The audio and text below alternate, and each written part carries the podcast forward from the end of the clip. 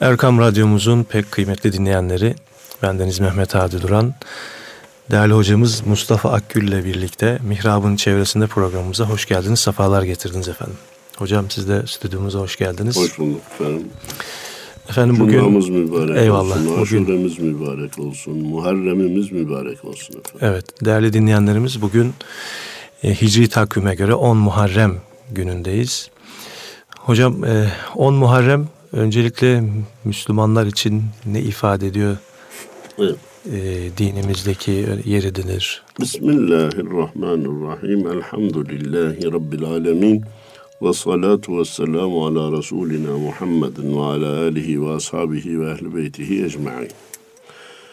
Muhterem hocam, e, ayet-i kerime malumunuz. İnne iddete şuhuri indallahi ithna aşara şehran fi kitab. Tabillah. Allah katında ayların sayısı 12'dir. Yerin ve göğün yaratıldığı günden bu, beri bu böyledir diyor. Buradan hareketle biz çok rahatlıkla diyebiliriz ki Hz. Adem zamanında da ayların sayısı 12 idi, Hz. Nuh zamanında da 12 idi, Hz. Musa, Hz. İsa. Ama belki de isimleri farklıydı. Ee, daha sonra ortaya çıkan malumunuz miladi takvimde ayların sayısını 12 kabul etti. Yoksa daha da farklı da kabul edilebilirdi. Bu aylar içerisinde ayların hepsi Cenab-ı Allah'ın ayı, günlerin hepsi Allah'ın günü, saatlerin hepsi Allah'ın saati. Ama bir sohbette bir şey arz ettik. Ee, Dinleyicilerimiz hatırlayacak. Bizim dinimize göre ayların, günlerin ve saatlerin içerisinde hayırsızı, uğursuzu yok. Fakat faziletlisi, bereketlisi, üstün olanı var. Eyvallah. Bu cümleden olmak üzere bütün aylar Allahu Teala'nın ayı ama Ramazan ayının 12 ay içerisindeki fazileti herkese malum. Ondan sonra bir Recep ayı için Şehrullah kullanılmış ibaresi bir de Muharrem ayı için kullanılmış Hadi hocam. Allah'ın ayı diye. Bu anlamda Muharrem ayı da başlı başına mübarek, feyizli, bereketli bir ay. Bu ayın içinde ve haseten de 10. gününde bir kısım olaylar olmuş. Bu olayların çoğu Müslümanlara müjde verici, sevindirici, haz verici olaylar. Ama maalesef bir tane de öyle bir üzücü olay var ki hakikaten Müslümanları candan, yürekten yaralıyor. O da Kerbela olayı.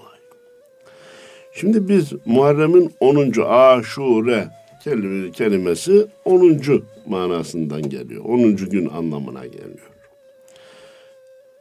Bizlere Müslümanlara ümit veren, müjde olan olaylar bir Hazreti Adem'in tevbesinin kabul edilmiş olduğu gün. Rivayetlerde Evet. böyle geçiyor. Şimdi biz bu la- olayları sadece sayar geçersek Hadi Hocam bize çok faydası olmaz. Evet. Ben günahıma hangi gün tevbe edeceğim? Hangi aşure benim günahlarıma tevbe günüm olacak diyebilirsek. İki, maalesef çok üzgünüz. Yuvada huzur kalmadı. Memleket problemli, dünya problemli, Orta Doğu haseten problemli. Kardeşim biz ne günah ettik de bu duruma düştük. Öyleyse ferdi, ailevi ve toplum olarak hangi günahlarımızdan tevbe edip Allah'ın hükümlerine dönmemiz lazım ki bu belalardan kurtulabilelim. Hatırlarsa, hatırlarsanız Nasrettin Hoca kendisini suçlayan bir gence demişti ki bu eski yaptıkların cezası. Bana yaptıklarını daha sonra göreceksin demişti. Bu bugünkü çektiklerimiz de evvelki günahlarımızın cezası. Eğer bugün de günaha devam edersek bunların cezasını da ileride çekeceğiz. İşte aşure günü Hazreti Adem'in tevbesi kabul olduğu haberi bizim kendi tevbelerimizi gerçekleştirmemize vesile olmazsa bir haber olarak gelir geçer arkadaşım. Ve Hazreti Adem tevbenin kabulü de kolay olmadı. Yıllarca gözyaşı dökerek tevbe etti. Evet. Ve buyuruluyor ki utancından başını da yukarıya kaldırmadı. Haşa bu Allah'ın yukarıda olduğu mekan tahsisi manasında değil. Malumunuz dua ederken de elimizi yukarı doğru açıyoruz. O Allah'ın makamının yüce olduğu anlamındadır. Evet. hayasından dolayı, utancından dolayı Rabbim bana bütün cennet nimetlerini helal kıldı. Bir ağacı yasakladı. Ben de o ağaca yaklaştım. Nasıl oldu bu diye. Tabii şeytanın vesvesesiyle oldu. Efendim e, günlerce bakamadım. Biz günahlarımızdan daha utanır hale gelmedik ki tevbe edecek. Aa bunda da ne var ki? Bu asırda bunu Böyle niye, olur? Bu, bu, bu- he, bunu niye çok görüyorsunuz ki? Bir kerelikten bir şey olmaz. Biz hangi asırda yaşıyoruz ve maalesef o bir kerecikten bir şey olmaz. Koca koca haramlar bir kerecikten bir şey olmaz diye işleniyor. Düğün diye işleniyor. Maalesef bayram diye dini bayramlarda bile misafirine likör ikram eden tırnak içi Müslümanlar var. Arkadaş bir kere neyin günah olup neyin günah olmadığını kişiler tayin edemez. Şari' mübin olan Allah'tır. Efendimiz de onun namına hüküm koyma yetkisine sahiptir. Kitapta ve sünnette olmayan konularda hüküm icma ümmet dediğimiz İslam alimlerinin, müştehit alimlerin içtihadıyla olur. Onların da e, bir konudaki beyanı yoksa müştehit olan tek kişinin fakihin kıyasıyla bunlar olabilir. Evet. Bana göre bunun günah olmaması lazım.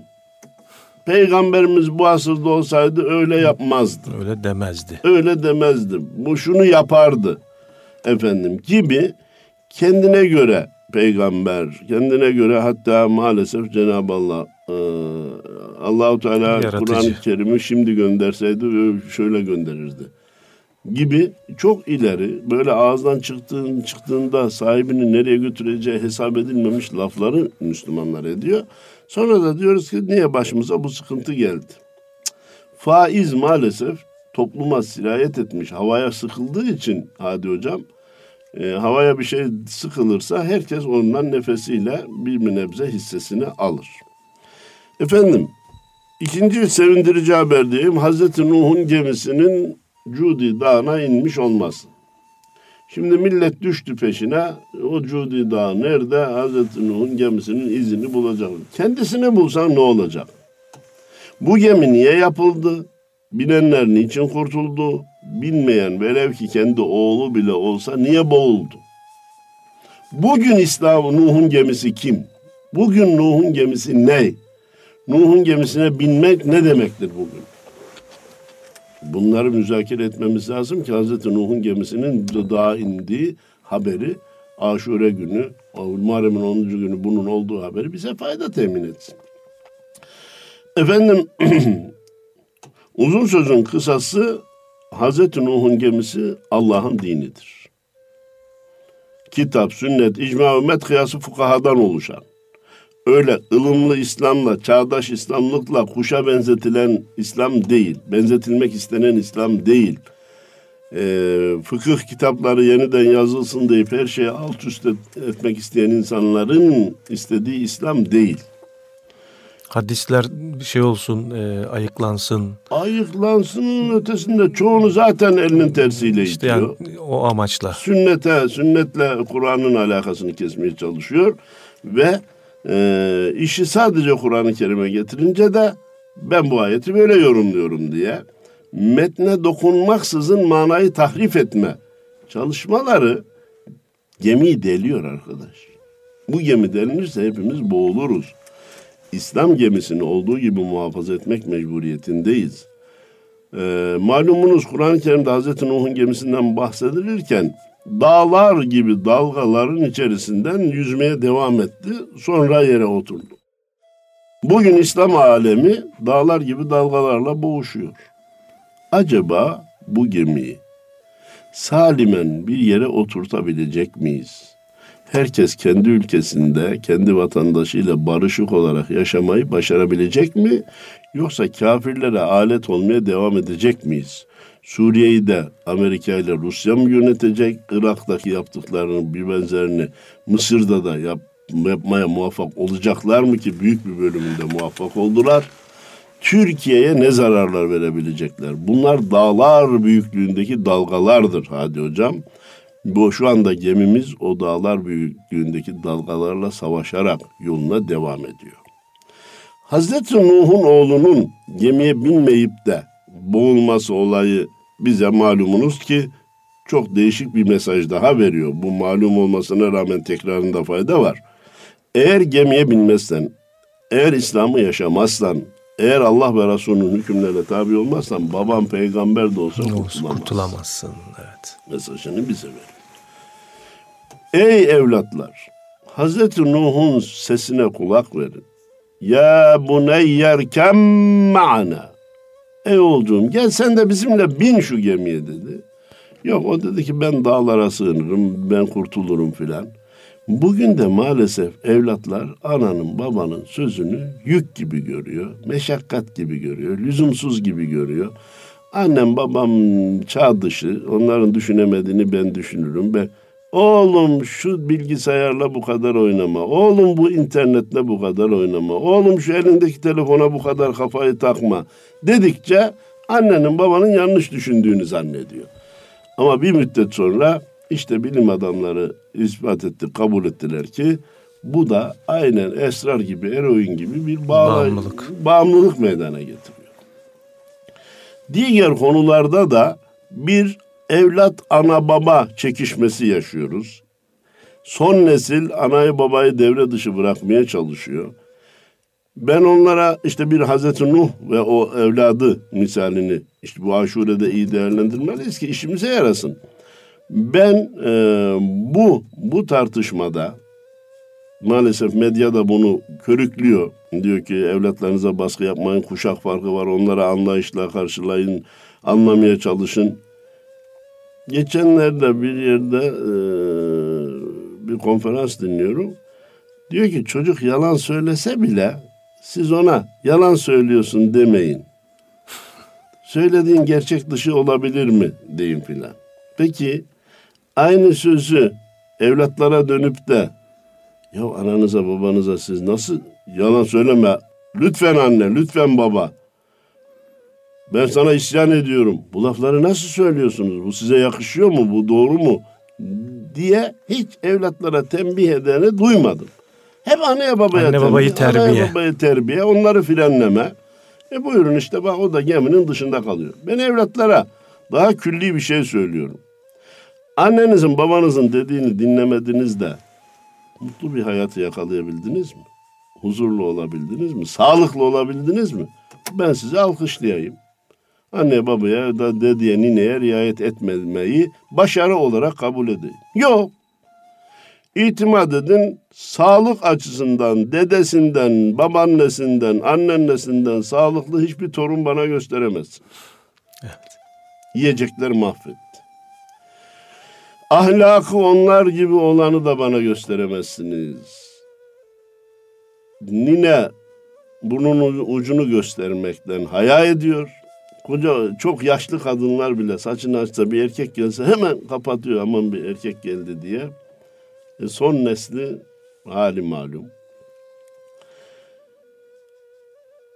İmani konuda ninelerin imanı şimdi pırlanta oldu. Evet. Kazıdan çıkanlara ne diyorlardı? Değerli antika Antik. oldu.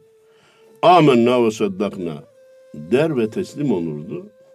Son zamanda rasyonalistlik namına, pozitivistlik namına, akılcı davranacağız diye amenna ve saddaknayı unutturuyorlar millete. Efendimiz Miraç'ta göklere çıktı. Amenna ve saddakna kurtarır bunu kardeşim. Nasıl çıktığını akılla izah etmeye kalkarsan mucize inkar etmen gerekir. Hazreti İbrahim kuşları parçaladı, çağırdı, tekrar kuşlar dirilerek geldi. Akılla izah etmeye kalkarsan reddetmen gerekir. Amenna ve saddakna kurtarır. Ama son devirde işte amenna ve saddakna unutturulmak isteniyor. Eğer dönersek Hazreti Nuh ve evladından, Hazreti Nuh'un gemisinden biz bu dersleri alabilirsek aşuremiz aşure olacak.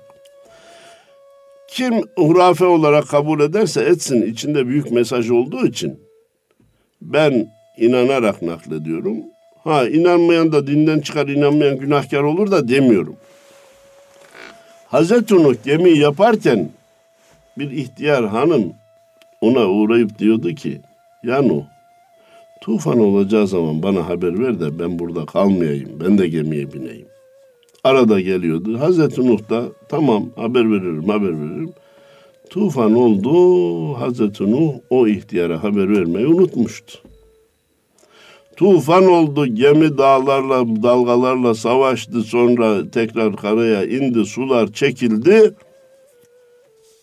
O kadın geldi yine dedi ki, ya Nuh, tufan olursa bana haber ver. Eyvah, tufan oldu da ben sana haber vermeyi unuttum. Allah Allah dedi.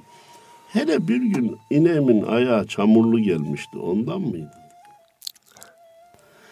Arkadaş, eğer sen Allah'a teslim olursan tufanlar içerisinde sadece ineğin ayağı çamurlanır. Sana da hiçbir şey olmaz. Amenna ve seddakna. Amenna ve seddakna ile kurtarılır inanılır buna. Başka evet. inanılmaz. Evet. Ama ben kurtulurum, daha beni kurtarır dersen peygamberin oğlu olsa bile boğulursun. Efendim Hazreti İbrahim aşure günü Nemrud'un ateşinden kurtuldu. Biz asrın ateşinden, biz savaş bombalarından, biz asker aracının altına konan mayın bomba ve ateşlerinden ne zaman kurtulacağız? Bu ateşler böyle devam ettiği sürece, canlı bombalar böyle devam ettiği sürece, efendim Aşure günü Hazreti İbrahim e, Nemrud'un ateşinden kurtulmuş. Bu haber bizim neyimize yarayacak? Ferdimizi, ülkemizi, İslam alemini ve dünyamızı ateşten kurtarmanın yolunu arayacağız ki bu haber bize yarasın. Hazreti Yunus balığın karnından aşure günü kurtuldu. Biz günahların karnından ne zaman kurtulacağız? Bediüzzaman'ın tespitiyle Hazreti Nuh üç karanlığın içindeydi. Gece karanlığı, deniz karanlığı, balığın karnının karanlığı. Biz dahi bugün asrın vebalarıyla savaşırken üç değil dört, beş, altı karanlığın içine girmişiz internet karanlığı, televizyon karanlığı, basın karanlığı, çarşı, e, pazar karanlığı. Bunların içinden nasıl kurtulacağız? İnsanların birbirine güveni kalmamış. Alan satıcıdan emin değil. Memnun değil. Emin de değil. E, satan alıcıdan emin değil. Efendim işte eskiden sözlerle e, borçlar ödenirmiş. Şimdi çeklerle de ödenmiyor. O takvimde ben hoş bir hatıra olarak kalmış ama bundan sonra takvim basan dostlara da tavsiye edeceğim. 31 vade şu güne gelir 61, şu güne gelir 91, şu güne gelir diye hala yazıyorlar. Ne 31'i kaldı, ne 61'i kaldı, ne 91'i kaldı. Adam bir senelik verdiği halde yine zamanında ödemiyor. Ödeme kavramı değişti. Evet. Efendim yani tekrar dönersek Hazreti Yunus'un balığın karnından kurtulması güzel bir müjde ama biz günahların karnından kurtulmadıkça aşuremiz aşure olmaz. Ve biliyorsunuz Efendimiz Peygamberimiz Aleyhisselatü Vesselam e, Medine'ye hicret ettiğinde Yahudileri oruç tutarken gördü. Dedi ki niye oruç tutuyorsunuz? Hazreti Musa'nın Firavun'un şerrinden kurtulduğu gündür de onun için tutuyoruz. Dedi ki ben Hazreti Musa'ya sizden daha yakınım. Hazreti Musa bana sizden daha yakın. Ona defalarca kardeşim diye bahsetti Efendimiz Hazreti Musa'dan. Çünkü itikadımızca bütün peygamberler kardeş konumundadırlar. Öyleyse biz de tutacağız dedi. Hemen burada dinleyicilerimizin dikkatini çekelim. Aşure orucu Efendimizin talimatıyla sadece 10. gün değil 9, 10, 11 veya 9-10 veya 10-11. günlerde tutularak uygulandı. İsteyen birinden onuna kadar da Muharrem ayını oruçlu geçirebilir. Fakat 9-10-11 orucu hem Yahudilere benzememek hem de Hz. Musa'nın Firavun'un şerrinden kurtuluş gününü yad etmek, ihya etmek anlamında Ramazan orucu farz kılınıncaya kadar Efendimiz hiç onu terk etmedi. Sonra Ramazan orucu farz kılınınca bunu isteyen tutar, isteyen tutmaz. Tutarsa sevap vardır dedi. Nafile oruçlar bölümüne geçti. Şimdi de e, tutmak isteyen kardeşimiz 9, 10, 11 veya 9, 10 veya 10, 11'i tutabilir. Efendim işte bugün 10, dün tutanla bugün tutan isterse yarın da ilave eder, isterse etmez. Burada bir teknik bilgi daha vermek istiyorum. Burada üç gün oruç var. Diğer kandillerde malumunuz bir gün oruç tutuluyor nafile. Evet. halkın genel şeyi fazla tutsan nafilede bir sınır yok. Efendim cuma günü tek başına oruç tutmak caiz midir? Cumartesi günü tek başına oruç tutmak caiz midir? Tam geliyor kandil gecesi cumaya, cumartesine tereddüt yaşıyorlar. Şunu bilmelerini istiyorum. Tek başına cuma, tek başına cumartesi hiçbir sebep olmaksızın oruç tutulursa mekruh olur. Bir kandil sebebiyle olursa, bir adak sebebiyle olursa efendim o zaman mekruh olmaktan çıkar. Evet. Tutabilir. Güzel bir ayrıntıydı. Ha, teşekkür ediyorum. Efendim Hazreti Musa'nın Firavun'un şerrinden kurtulduğu gün diyoruz Aşure günü. Cümle alem bilsin ki her nefiste bir nebze firavunluk vardır. Eğer onu kendi başına bırakırsan gittikçe o firavunluk damarı kuvvetlenir ve seni beni uçurumdan aşağı atar. Evet. Ama zikirle, fikirle, şükürle, sohbetle, ibadetle, hizmetle onun kafası hmm, balyonla, balyozla vurulacak Ezilirse. olursa, ezilirse o bu sefer İslamlaşır. Allah'a Resul'le ibadet edip ve sünnet-i seniyeyi uygulamanın hazzına, onun zevkine ermeye başlar. Oradan devam eder. Ee, Firavun deyince eee yaşlı değer verdiğim Mehmet Çalışkan amca bana bir şey anlattı. Yine anekdottur isteyen inanır, isteyen inanmaz ama içinde mesaj var. Firavun'un çocukluk arkadaşı bir gün kendine uğramış. Ben sizin Rabbinizim dedikten sonra, Rablik ilan ettikten sonra, ilahlık ilan ettikten sonra demiş ki Ramses biz beraber çocuktuk. Mahallede beraber oynuyorduk. Sen de düşünce bacağın yaralanıyordu. Alnından kan akıyordu. Acıkıyordun. Bu ilahlık nereden çıktı demiş. Filan da demiş ya sus demiş ya. Biz ilahlık ilan ettik de itiraz eden mi oldu? Eyvah. Bırak gitsin. Bir kısım ilahlık ilanları yapılıyor. Millet de ses çıkarmayınca yeni gelen nesil de onları ilah zannediyor. İlahlaştırıyor yaratıcılık sıfatı veriyor. Yoktan var etti laflarını kullanabiliyor. Ya birisi çıkıp da dur bakalım sen kime yoktan var etti diyorsun kardeşim. Kime yoktan yarattı diyorsun. Bu sıfatlar kime ait? Cenab-ı Allah'tan başkası için yarattı, yoktan var etti denilir mi? Efendim o olmasaydı biz olmazdık denilir mi? Bu laflar çok lüzumsuz laflar diye itiraz edilmezse Öyle geçer gider. Allah tehlikesinden muhafaza buyursun. Amin hocam. Efendim aşure gününde e, bir de aşure tatlısı var. Kerbela'ya geçeceğiz. Vaktimiz nasıl bilmiyorum. Var hocam. Biraz var. E, aşure tatlısı. Şimdi aşure tatlısının dini hükmü nedir? Dinimizdeki yeri nedir? Hemen arz edeyim. Ne farzdır, ne vaciptir, ne sünnettir. Evet. Ama reddolunacak bir şey de değildir. Ama sakın yapmayın, evlerinizde bulundurmayın, bir kimseye ikram etmeyin diyeceğimiz bir şey de değil. Evvela biz ondan yararlanmak istiyorsak verdiği iki mesajı iyi alalım. Aşure aşının, aşure tatlısının. Bir de dindeki yerini iyi bilelim. Ona göre yerine oturtalım. Hikmetlerine birisi diyor ki bak üç nohut, iki fasulye, bir incir, iki ceviz, üç badem bir araya gelince bir aş oldu. Evinizdeki azalan gıdaları çöpe atmayın. Onları birleştirerek bir yemeğe dönüştürmenin yolunu bulun. İsraf etmeyin, iktisatlı tutumlu davranın diyor bize aşure tatlısı. Maalesef biz bunu söylemeye devam ederken Türkiye'de günde 6 milyon ekmek, Ekmek çöpe çöpe atılıyor. Ya kardeşim kurut, bir yere koy, daha sonra diğer yemeklerin içinde kullan. Ya şurada 3-5 tane nohut kalmış, bu da yemek olmaz, kaldır at. 3-5 tane fasulye kalmış, kaldır at. Yok, onları birleştir, bir yemek yap ve aşa dönüşsün, İsraftan da kurtulalım. Aşure bize bunu veriyor. Bir. iki. Değerli hocam, Hadi hocam bugüne yönelik öyle bir aşure, aşurenin mesajı hikmeti var ki içinde ceviz var ama ceviz aşı denmiyor. Badem var, badem aşı denmiyor. Üzüm var, üzüm aşı denmiyor. İncir var, incir aşı denmiyor. Hepsi birleşince kendi isimlerinden vazgeçmişler. Aşure isminde buluşmuşlar ve tatlı olmuş, lezzetli bir tatlı olmuş. Aşure aşı bize diyor ki, aşure tatlısı bize diyor ki, siz Türk'üm, Kürd'üm, Laz'ım, Çerkez'im, Arap'ım demeye devam ederseniz birbirlerinizle kavga edersiniz. Hepiniz bu şeylerinizden vazgeçin, Müslümanız.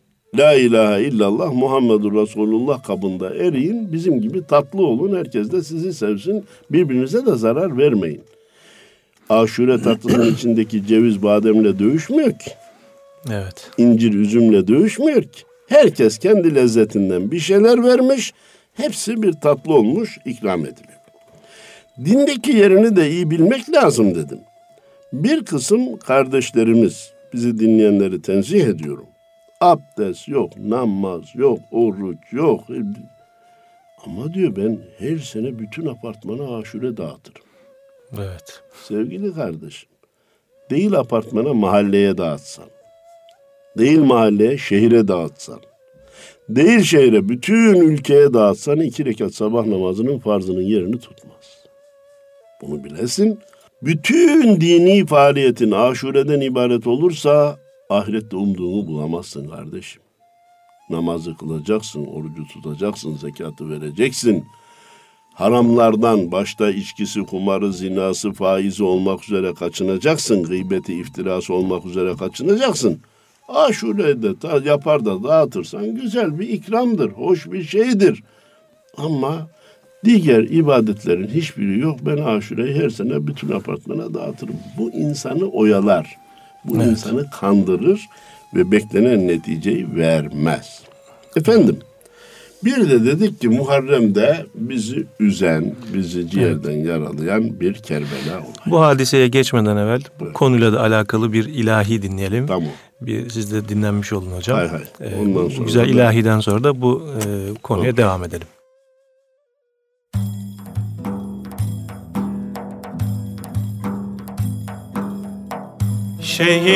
Şehitlerin serçeşmesi Enbiyanın bağrı başı Evliyanın gözü yaşı Hasan ile Hüseyin'dir.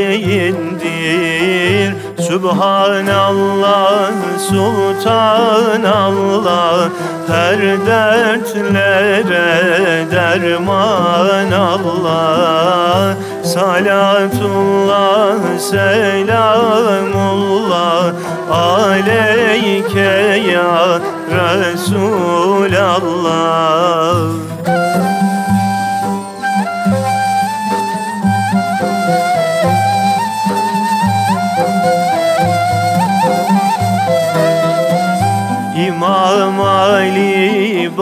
babaları Muhammed'dir dedeleri Arşın çifte küpeleri Hasan ile Hüseyin'dir. Subhanallah, Sultanallah Her dertlere derman Allah. Salatullah, selamullah. Aleyke ya Resulallah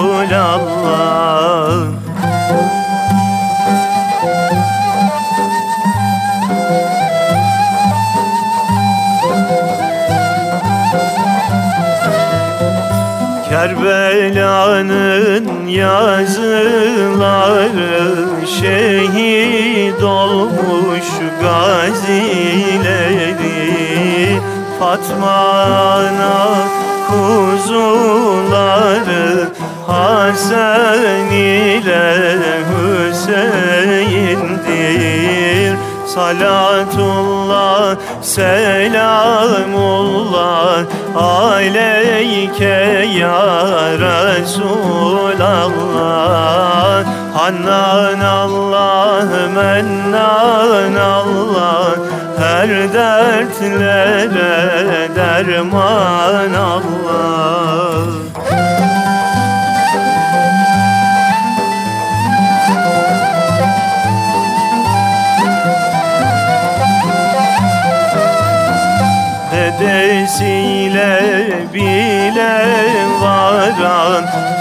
Kevser ırmağında duran Susuz ümmete su veren Hasan ile Hüseyin'dir.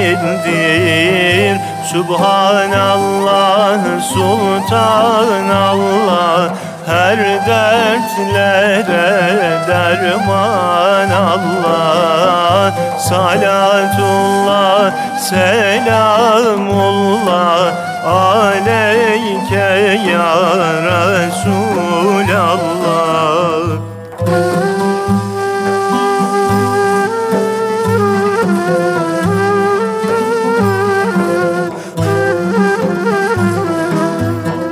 Kerbela'nın ta içinde Nur parlar siyah saçımda Yatar alkanlar içinde Hasan ile Hüseyin'dir.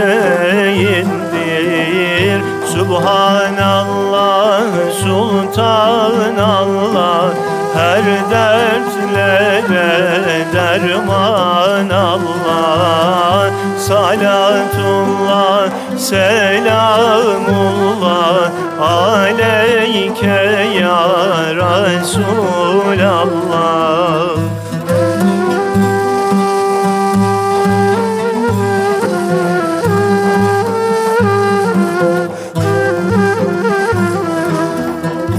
Yunus der ki dünya fani Bizden evvel gelen hani. Sekiz cennetin sultanı Hasan ile Hüseyin'dir. Subhanallah, Sultanallah Her dertlere derman Allah Salatullah, selamullah Aleyke ya Resulallah Değerli dinleyenlerimiz bu güzel ilahiden sonra şimdi hocamızla Kerbela konusuna giriyoruz. Evet, evet. hocam. Efendim, Kerbela Müslümanların kanayan yarası dedik. Evvela müsaade ederseniz her defasında anlatıldığında biraz daha karmaşık hale gelen, milletin tam neyin nasıl, ne zaman, nasıl olmuş tam bilemediği bu olayı kısaca özetlemek istiyorum. Hazreti Ali Efendimiz Kufe'de şehit edildi. Dördüncü halifeydi malumunuz. Sonra oğlu Hazreti Hasan halifeliğini ilan etti. Ona da Kufe'de 40 bin kişi beyat etti. Evet sen bizim halifemizsin diye kabul ettiler. Tam o arada Suriye'de bulunan Muaviye, Hazreti Muaviye malumunuz Efendimizin vahiy katibi. Hayır halife ben olacağım dedi. Sen olacak mısın ben olacağım. Hazreti Hasan Efendimiz ya bu durum böyle giderse Müslümanların kanı dökülecek. Ben bu halifelikten çekileyim dedi ama bir kısım şartlarla çekildi. Bu şartlardan birisi eğer Muaviye Hazreti Hasan Efendimiz'den önce vefat ederse yerine mutlaka Hazreti Hasan Efendimiz halife olacak veya onun görüşü alınmadan halife tayin edilmeyecek maddesi konuldu. Bunu Hazreti Muaviye de kabul etmişti. Ama bir müddet sonra Hazreti Muaviye'nin çevresindekiler dedi ki efendim siz önce vefat ederseniz tekrar Hazreti Hasan şey olacak. Onu ortadan kaldırmak lazım.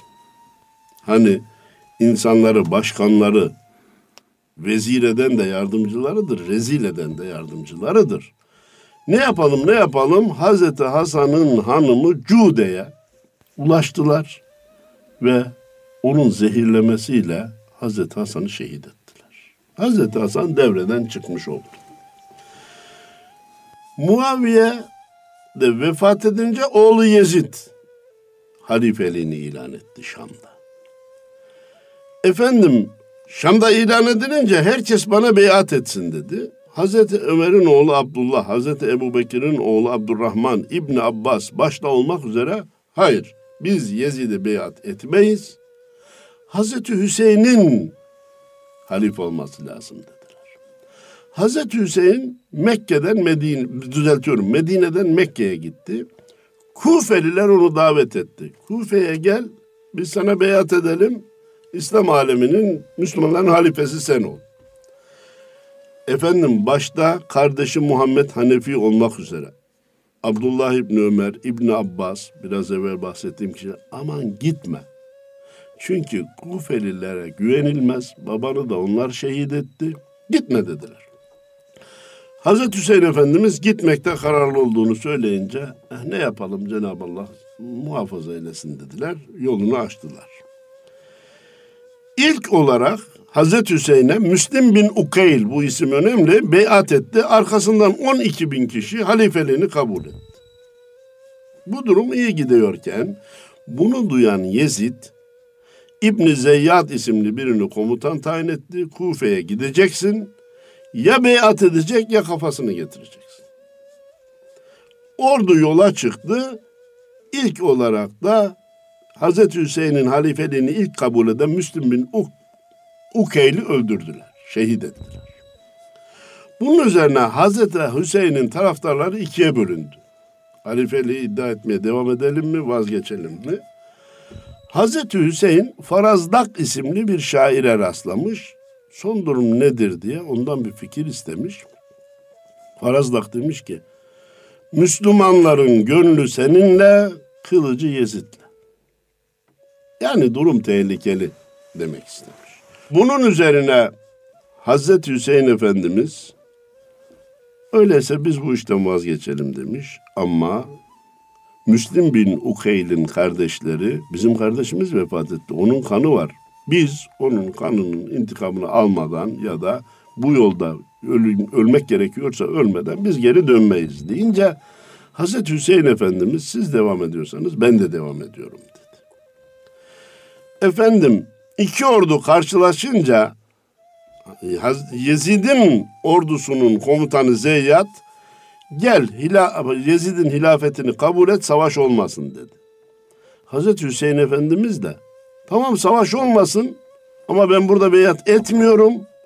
Biz Yezid'le görüşelim dedi. Zeyyat dedi ki hayır ben ya beyat ya ölüm. Benim görevim bu.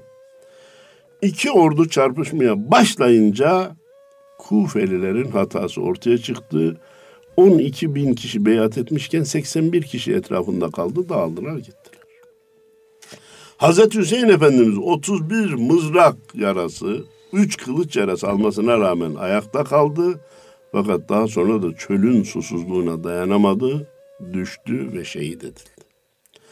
Yıl 680 10 Muharrem işte aşure gün. Efendim sadece oğlu Zeynel Abidin'e çocuk ve hasta diye dokunmadılar. Ailenin bütün fertlerini kılıçtan geçirdiler. Sonra Yezid öldü. Muaviye'nin oğlu Yezid öldü. Yerine ikinci Muaviye geçti. Beş ay halifelik yaptı. Sanki taraftarlarını sakinleştirdikten sonra hutbeye çıktı. Dedem de yanlış yaptı, babam da yanlış yaptı. Ben de Müslümanların halifeliği sıfatında bulunmaya devam etmeyeceğim. Bilhassa babam halifelik sıfatına layık değildi. Ben de çekiliyorum dedi, halifeliği bıraktı. Şimdi günümüze gelmek istiyorum. Bu olaya bütün Müslümanlar üzülüyor bir. Ama 1370 küsür sene evvel olan bir olayı günümüze getirip birbirimizi üzmeye devam etmenin faydasına inanmıyoruz. İki, bunlar sahabi kişilerdir. Onların arasında hakemlik yapmak bize düşmez. Dosya ahirete kalkmıştır. Ahirette Cenab-ı Allah hükmünü verecektir. Üç, bütün ehli beyt veya Alevi olan kardeşlerimizin şunu bilmesini istiyoruz. Yanlış bilgileri var. Olay bugün olsa biz Hazreti Hüseyin'in yanında yer alırız. Kesinlikle. Yezid'in yanında yer almayız. Yezid'in hata ettiğine inanıyoruz. Kusur ettiğine inanıyoruz. Yanlış yaptığına inanıyoruz. Hazreti Muaviye'ninkini biz Hazret deyince kızıyorlar. Kardeşim sen lanet okuyorsun. Serbestsin ben senin ağzını kapatmıyorum. Ben de Hazret diyorsam sen de bana bu hakkı tanımalısın. Onunki bir iştihat hatasıydı. Sahabilerin birbirleriyle ihtilafını biz iştihat hatası olarak görürüz. Yezid'in hatasını kabul ediyoruz, suçunu kabul ediyoruz. İstedi, işlediğinin yanlış olduğunu kabul ediyoruz ve Yezid'den yana yer almıyoruz. Bunun çok açık delilini defalarca söyleye söyleye de bir nevi yıprattık. Hiçbir sünni vatandaş çocuğunun ismini Yezid koymaz. Hasan Hüseyin Kor, Ali Osman Kor. Bunları hiç sakıncasız olarak zikreder ve çocuğun ismini kor. Hatta bazısına aynı çocuğa iki ismi verir bazısına biri Hasan biri Hüseyin olsun der efendim. Bizim ehli beytle hiçbir problemimiz yok. Zaten olamaz. Olamaz. Çünkü ben şunu çok net söylüyorum. Ehli beyte değil düşman olmak. Onu sevmeyen Müslüman olamaz. Ehli beyti sevmeyen Müslüman olamaz. Çünkü Efendimiz Peygamberimiz Aleyhisselatü Vesselam Kur'an-ı Kerim ayetiyle ben bu tebliğime karşılık sadece sizden yakınlarıma meveddet, sevgi istiyorum diyor. Sen sevgi istiyorsun ben de senin yakınlarını sevmiyorum diyen insan dinden çıkar. Evet. Onun için kimse bizi ehli beyti sevmiyor, ehli beyt düşmanı zannetmesin. Onlar bizim başımızın tacıdır. Hazreti Hüseyin Efendimiz'in şehadeti bizi de üzmektedir. Olay bugün olsa biz Hazreti Hüseyin'in yanında yer alırız. Bütün bunlardan sonra diyoruz ki aşuremiz mübarek olsun. Hayırlara vesile olsun, ihtilaflara vesile olmasın yeniden olayları günümüze taşıyıp da birbirimizi üzmeyelim. Bu olaylardan ibret alanlardan eylesin. İbret alalım. Zaman zaman dile getiriyorum. Daha önce e, Caferi kardeşlerimiz e, vücutlarına zincirlerle yaralar açıyordu. O günün hatırasını yaşamak için. Şimdi yine de yapanlar var ama miktarı azaldı. Diyorlar ki bunu yapmak yerine kan verelim. Kızılay'a evet. kan verelim. Hem vücuttan bir kan çıkmış olmanın ya, hatırasını yaşamış oluruz. Verdiğimiz kan da bir işe yarar. Evet. Ben bu davranışı takdirle karşılıyorum. Teşekkür ederim. Hocam ağzınıza sağlık.